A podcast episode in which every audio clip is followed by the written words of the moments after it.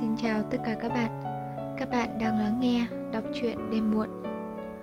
Và trong tối ngày hôm nay, Chúng ta sẽ cùng đến với phần 3 của cuốn bút ký Hà Nội 36 phố phường, Tác giả Thạch Lam. Những thứ chuyên môn. Những thức quà đặc biệt riêng của từng vùng, Ngày trước ta có nhiều. Ninh Giang có bánh gai, Yên Viên có bánh giò, Lim có bánh lam, Gành có bánh dày dài và chả nướng, Quan Gánh có bánh dày tròn, Nam Định có bánh bàng, Hải Dương có bánh đậu. Những thức quà ấy, nơi thì còn giữ được vị ngon như cũ, nơi thì chỉ còn cái tiếng không. Người sành ăn bây giờ mỗi ngày một ít, người ưa chuộng của tốt cũng không còn có nhiều. Người ta bây giờ chỉ ham cái gì rẻ và chỉ cần có cái màu mỡ bề ngoài. Sự giả dối, điều ngoa và lục thuộm thay thế cho sự thật thà, cẩn thận. Không cứ gì trong các thức ăn, cả đến những sản phẩm khác cũng vậy. Nhà đạo đức thì lấy thế làm lo riêng cho cái tinh thần của nước nhà. Nhưng người sành ăn thì lo riêng cho cái vị ngon của những thức quà đáng quý. Cái nọ không phải là không có liên lạc đến cái kia. Biết ăn, tức đã là một điều tiến bộ lớn trong các điều tiến bộ. Nếu không phải là trong hàng những điều quan trọng nhất. Những ý nghĩ về thế đạo trên này không khỏi lôi kéo chúng ta đi xa quá. Vậy thì, nếu nơi nào có thức chuyên môn riêng của nơi ấy, Thì Hà Nội cũng có thức chuyên môn riêng của 36 phố phường. Một người Hà Nội về thăm quê muốn đem ít quà thật là đặc biệt thì người ấy lựa chọn những thứ gì? Bánh cốm hàng than, một thứ bánh ngon mà cũng không đắt, một thứ bánh gợi cho ta những kỷ niệm rất nhiều màu. Bánh cốm chính là thứ bánh cưới, trao đi đổi lại trong những ngày mùa thu để chứng nhận cho cái sung sướng của cặp vợ chồng mới và cái vui mừng của họ hàng. Vuông vắn như quyển sách vàng, bọc lá chuối xanh, buộc lạt đỏ cái dây lạt đỏ như sợi dây tơ hồng, buộc chặt lấy những ái ân. Nhân đậu xanh dã nhuyễn, vương mấy sợi dừa và đường thì ngọt đậm. Có lẽ chúng ta có quyền phàn nàn rằng cái thứ bánh ấy và nhiều thứ bánh khác của ta nữa, phần nhiều ngọt quá, ăn hay trong chán. Nhưng bánh mừng đám cưới lại nhạt ư. Cho nên họ làm ngọt, hết sức ngọt để tận hình dung cái đầm thắm của vợ chồng cũng vì thế mà tình yêu chóng chán. Bánh cốm thường đi đôi với bánh su xê Cái tên kỳ khôi này ở đâu mà ra? Thứ bột vàng trong như hộp phách ấy, Dẻo vào bánh dưới hàm răng, Là một thứ bột bánh rất ngon. Dù sao cũng là một thứ bột thẳng thắn, Vì nó dễ cho ta đoán trước Để mà thèm thuồng những cái ngon ngọt hơn, Ẩn náu bên trong. Qua cái màu vàng óng ánh ấy màu trắng của sợi dừa và màu xanh nhạt của đậu thêm một sắc nồng ấm và thân mật. Tôi bao giờ cũng ưa thức ăn nào có một hình sắc đẹp đẽ. Cái đẹp lúc trông ngắm giúp nhiều cho cái thưởng thức lúc ăn lắm.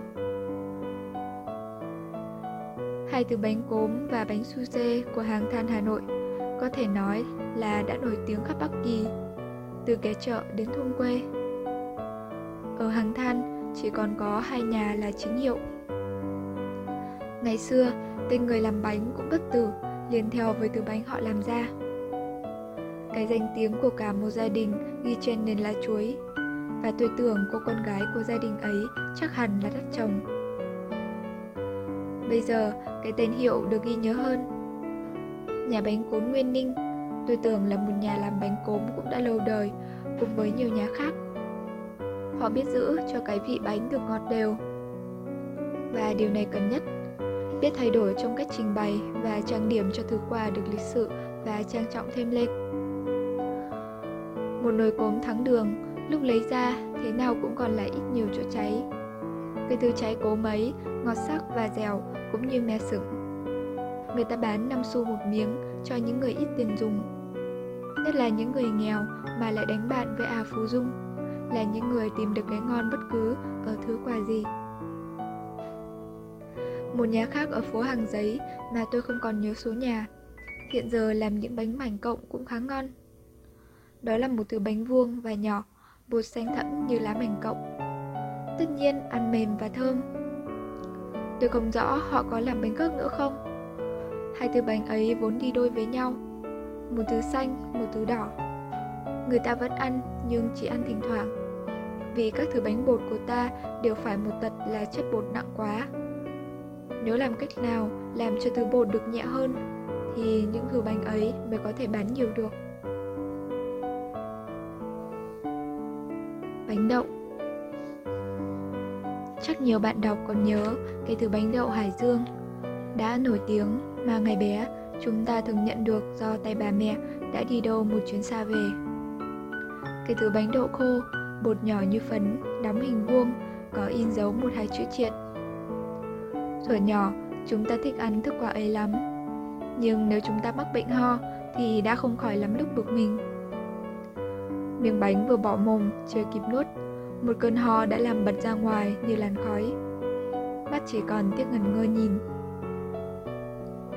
Bây giờ, thứ bánh đậu Hải Dương ấy không còn nữa. Có lẽ người ta thấy cái bất tiện của bột khô cho các trẻ bé và cho các ông cụ già. Ở Hà Nội, người ta làm một thứ bánh đậu ngon hơn.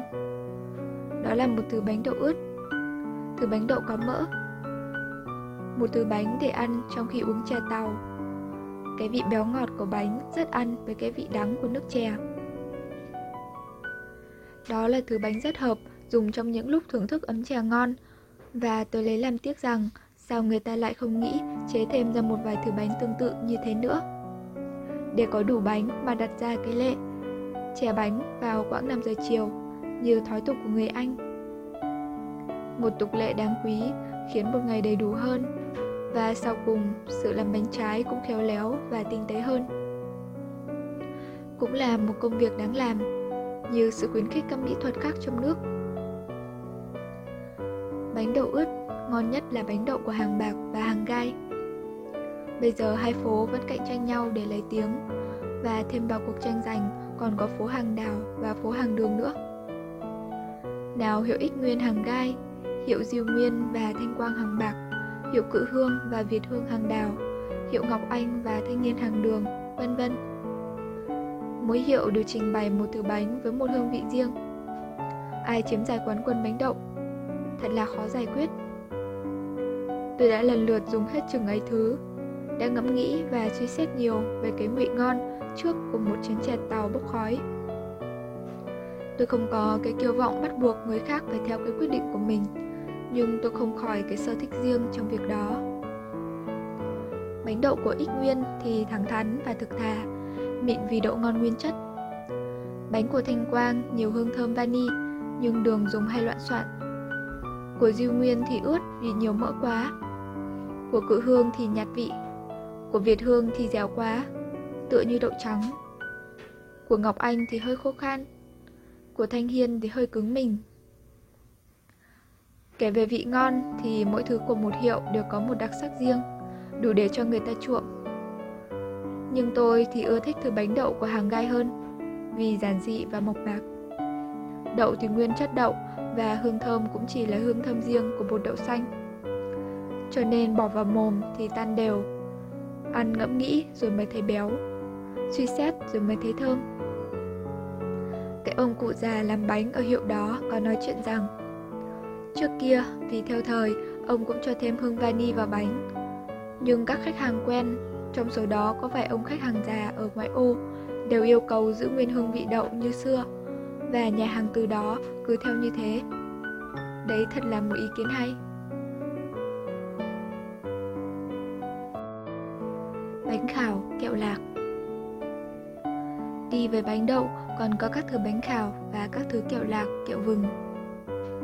Về bánh khảo hoặc nhân hạt sen, đậu đen hay đậu xanh thì hiệu cự hương là nhất. Ngày trước, hiệu Ngọc Anh có tiếng khóc kẻ chợ thôn quê như từ ngày cự hương ở tỉnh Đông dồn lên thì ngôi bá chủ đã thay người. Trong khi cự hương mỗi ngày một tiến bộ trong cách tìm tòi khiến cho bột bánh được mềm dẻo, nhân đậu được nhuyễn trong và cách trình bày được sạch sẽ tinh thơm, thì Ngọc Anh nằm ngủ trên cái danh vọng cũ của mình, uể oải bán hàng cho khách. Hiệu đó hình như giàu rồi mà lại. Mà người Việt Nam mình phần nhiều Giàu có rồi thì không hay cố nữa. Đó là cái tật chung của người mình Khiến cho không có một công cuộc nào phát đạt được lâu dài Cả từ trong cách buôn bán cho đến những công nghệ khác. Thế mà Ngọc Anh còn có thứ kẹo lạc ngon. Ngon vì mùi vani cho vừa phải, Vì cái dài vừng vừa chín, Không hăng sống Và cũng không khét cháy, Và nhất là đường của kẹo không dính răng. Cái ngon đó tôi cho cũng là một sự tình cờ. Ngay chính nhà bán hàng có lẽ không biết rằng cái hàng của mình ngon hơn hàng khác. Vì ta thử vào mua ở hiệu đó mà xem, Chẳng có ai săn đón mời cháu khách. Nhà hàng thản nhiên và rừng rưng như không cần bán. Mua hay không đều tỏ ý không cần. Nếu ta dục lắm Bây giờ mới có hai cậu nhỏ quần vải, áo nâu Quệt tay và tà áo Rồi thò vào lọ bốc kẹo Gói vào mảnh nhật trình cũ. Nếu ta mua có 5 xu hay một hào. Ấy là hồi giấy còn rẻ Chưa bây giờ. Thật là đáng tiếc. Ồ, sao sự cố gắng ở nước này không được lâu bền nhỉ? Hiệu cự hương phát đạt một độ, giờ xem ra hình như cũng đã có những triệu chứng. Tuy chưa rõ rệt, của một sự mệt mỏi chảnh mảng rồi. Mà tài làm bánh của người mình không phải là kém cỏi. Cái thứ bánh dẻo trung thu của cự hương không kém gì bánh của Tàu, và các thứ bánh kem của Việt Hương không thua gì bánh của Tây. Ta chỉ còn thua cái trí, cái cố gắng nữa mà thôi. Nghĩa là còn thua nhiều, nhiều lắm.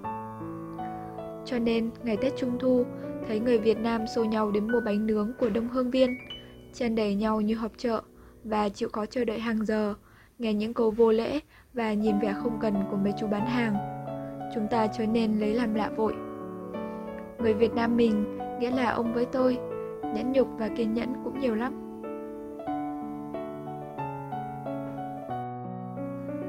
Qua tức là người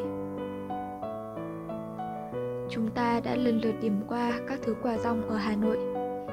Cả quả ngọt như đường mía lẫn quả mặn như muối trương lẫm.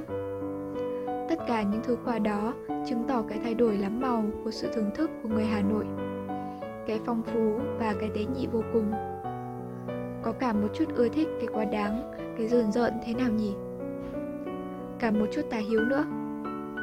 Ớt thì thích ớt rất cay, cả cuống thì rất hăng, Chanh thì ưa thứ chanh non cốm. Trong cái chua giấm dứt của nước bún ốc Trong cái béo ngầy ngọt của thịt lươn Trong cái vị khai nồng của sứa đỏ. Biết đón hưởng cái thú mình làm gây mình Như ăn mơ chua với gừng Khế dầm với nước mắm Chứ không thẳng thắn Không chân thật như quả mộc mạc Và giản dị các nơi Làm bằng gạo mới, đỗ nành. Những món quà lương thiện Không đánh lừa vị miệng và dạ dày những người của Hà Nội và sáu phố phường phức tạp hơn và đáng yêu hơn cũng vì chỗ ấy. Ngày trước, ngày tôi còn nhỏ, đã được thưởng thức một thứ quà rong đặc biệt gọi là bánh bật cười. Gói quà phong giấy tự như phong thuốc lào, nhưng phong hơn, giá cũng rẻ, có một xu hai phong. Kẻ bán hàng là một người có tuổi, mắt sắc và miệng tươi, đòn đả mời chào các cậu bé ở trường về hay thơ thần chơi ở vệ hè. Ấy hình dung người đàn bà ấy, tôi chỉ nhớ được có thế, vì không ai được trông thấy người ấy hai lần. Xin mãi mới được đồng xu mới, tôi vội vàng và hí hửng ra mua thứ bánh lạ lùng ấy, đem về mở ra khoe với mẹ, thì chỉ thấy bay ra hai con ruồi. Nó bay đi mất, tôi ôm mặt khóc, còn cả nhà thì nổi lên cười. Nhưng tưởng mất một xu mua được trận cười, tuy cười mình tưởng cũng là không đắt, và con mụ kia thật đáng thương tiền vì đã biết đánh trúng vào các lòng ham lạ của trẻ con Hà Nội. Nhưng cái tục lệ đẹp đẽ ấy nay đã mất dần đi. Sự sành ăn và cái thưởng thức của người nơi văn vật đã kém sắc sảo, ý nhị rồi chăng? Có thể mới ra đời được những thứ phục linh cấu xanh đỏ và nhây nhớt, những thứ kem Việt Nam và Hải Phòng và Thượng Hải trăm thứ bà dằn vừa nhạt vừa tanh. Cái thứ ghê gớm, chè chân trâu glace, còn có thứ kẹo rắn như đá núi cai linh của chú khách đập hai thỏi sắt vào nhau làm hiệu. Cái thứ thịt bó khô với củ cải hay đu đủ, dầm đậm, chế thêm ít phẩm đỏ. Một thứ quà bẩn thỉu và độc vô cùng mà các học trò Hà Nội hay ưa thích. Tôi còn tha thứ hơn cái thứ kẹo vừng, kẹo bột ngày xưa. Tuy nó không ngon, nhưng ít ra cũng đem lại cho phố phường Hà Nội cái tiếng dao kéo dài và hơi buồn của lũ trẻ bán hàng.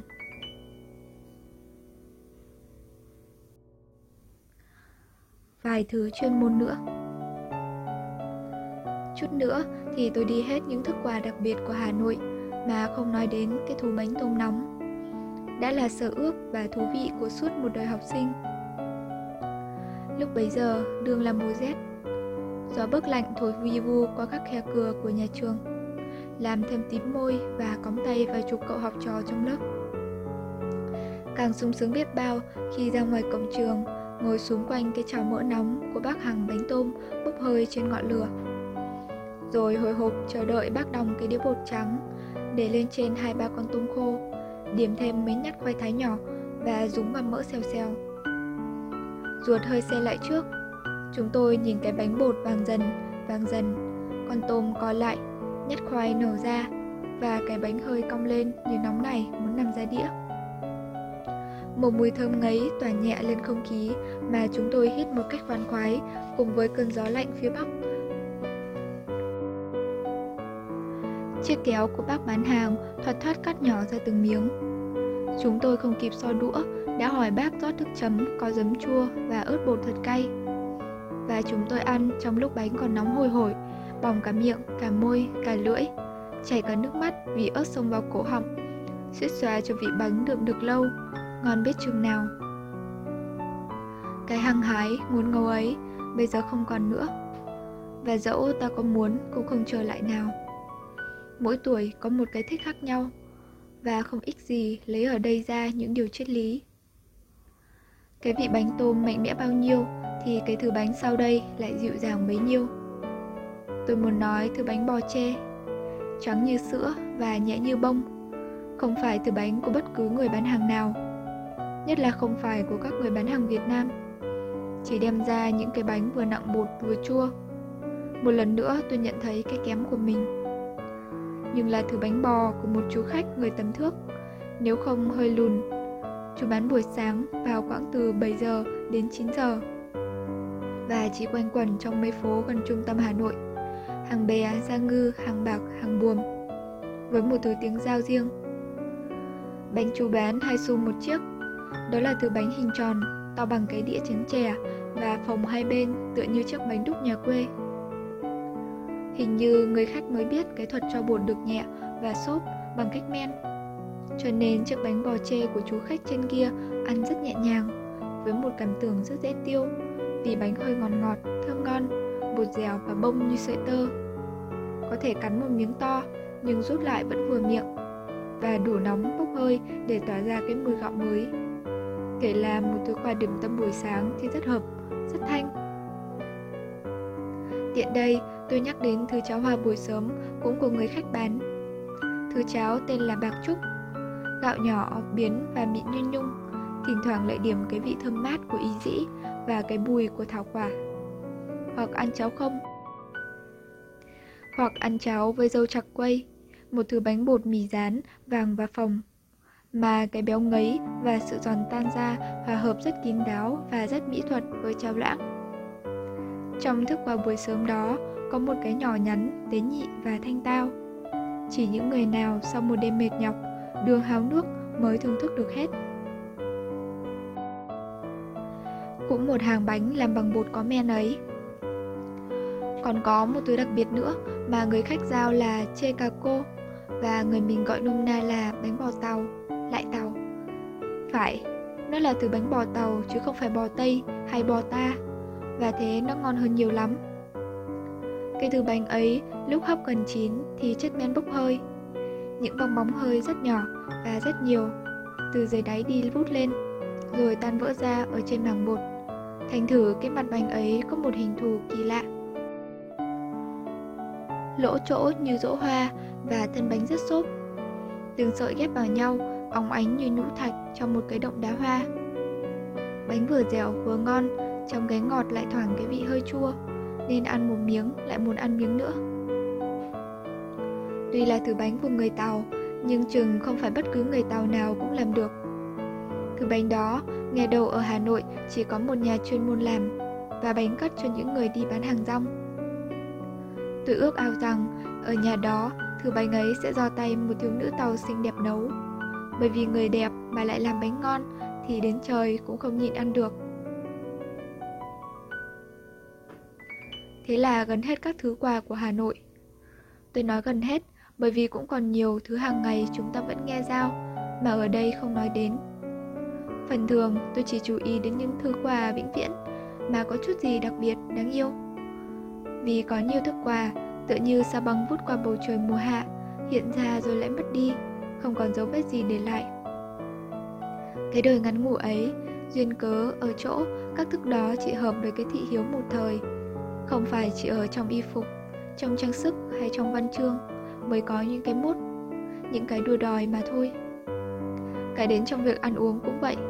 Người ta theo nhau ăn thức quà này cũng như người ta theo nhau mặc kiểu áo kia. Và chỉ có những thức quà nào có những hương vị chắc chắn và phong phú mới có thể bền lâu được. Cũng như một cuốn tiểu thuyết, nếu không có cái hay tiềm tàng mà mỗi ngày một tỏ ra mới lạ thì chỉ được hoan nghênh nhất thời, hoặc dài hay ngắn. Sự bất tử ở văn chương và ở thực phẩm thật có giống nhau. Xét những thức quà của ta, thực có nhiều thứ quà ngon, mùi vị rất dồi dào. Phần nhiều là thức quà đã có từ xưa, đã có nề nếp, có quy củ hẳn hoi và mang trong hương vị cái mùi ngon đầm thắm của đất nước nhà. Sản phẩm của đồng ruộng, của núi sông, những thức quà ấy là dấu hiệu của sự thưởng thức của người mình, vừa tao nhã lại vừa chân thật. Từ ông cụ đồ nho, khẽ nhấp rượu để ngẫm nghĩ về cái vị ngon, đến bậc mệnh phụ nhà gia thế, từ trong buồng the kín đáo và nghiêm cẩn, truyền bảo cho cô gái tơ những bí mật của cách đổ bột pha đường. Đó là những vật quý mà sự mất đi nếu xảy đến sẽ khiến người sành ăn phải ngậm ngùi. Người mình ham thanh chuộng lạ đã bắt đầu khinh rẻ những thứ đáng yêu ấy. Có cái ngon mà họ đã quên mùi vị. Một đằng khác, không ai chịu để ý và hết sức làm cho mỗi ngày một hoàn hảo hơn lên, cải cách cho hợp với thời mới. Nhưng cái gia truyền dần dần mất đi, những cái khéo léo không còn giữ được. Chúng ta đã khinh bỉ cái ăn, cái uống quá. Tuy không tự thú rằng những cái đó là cần, rằng tự mình vẫn thích. Giờ đến lúc phải nên thẳng thắn và thành thực trong cái mình yêu và công nhận cái mình thích.